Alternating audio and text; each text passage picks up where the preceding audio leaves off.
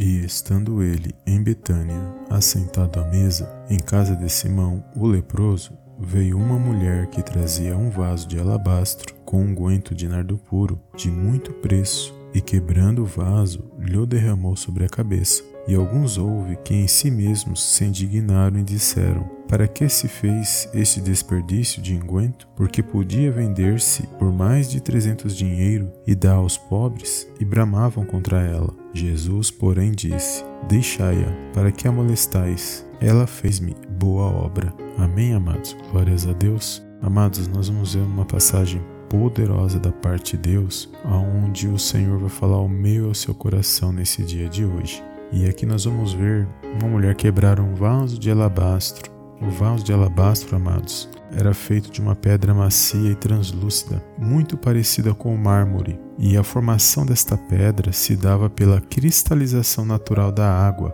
gota por gota, por durante milhares de anos, ou seja, ele era extremamente valioso porque era esculpido pela natureza. E além do vaso de alabastro ser muito valioso, o unguento usado também era um perfume muito valioso na época. E nós vamos ver esta mulher quebrar este vaso e depois ungir Jesus com aquele perfume puro, valioso. E os seus discípulos questionaram por que, que aquela mulher não poderia ter vendido aquele vaso de alabastro com aquele perfume e o dinheiro podia ser dado aos pobres. Mas Jesus repreende os seus discípulos dizendo que aquilo que ela estava fazendo, ela estava fazendo uma boa obra diante do Senhor.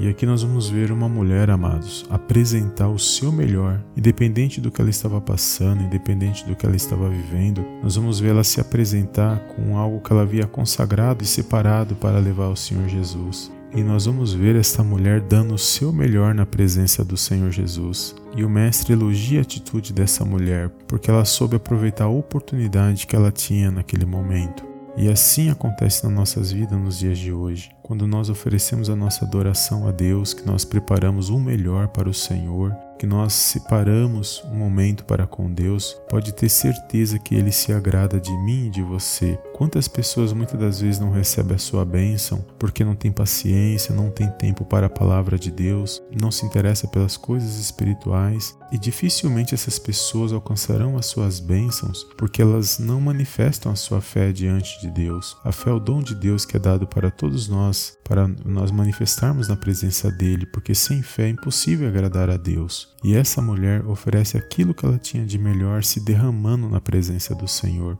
Eu não sei o que você tem passado nesse dia, o que você tem vivido, mas que quando você dobrar o seu joelho e se apresentar em oração na presença do Pai, que você possa se esquecer de todas as coisas e abrir o seu coração na presença dEle, porque um coração contrito o Senhor não despreza, diz a palavra. E eu creio que o Senhor tem vitória para mim e para a sua vida por meio desta palavra. Então que você possa se derramar, abrir o seu coração na presença do Senhor, que você possa se entregar, dizer o quanto você o ama, o quanto ele é importante na sua vida nesse dia de hoje, e que você venha fazer isso todos os dias da sua vida, agradecendo ao Pai e apresentando a Ele todos os seus sonhos e objetivos, para que Ele venha participar daquilo que você almeja na presença dEle. E o Senhor se agrada quando nós nos relacionamos dessa Desta maneira, quando nós nos derramamos, nós nos apresentamos diante dele verdadeiramente, um coração sincero, um coração contrito na presença dele. E pode ter certeza, amados, que o nome dele vai ser glorificado na minha e na sua vida.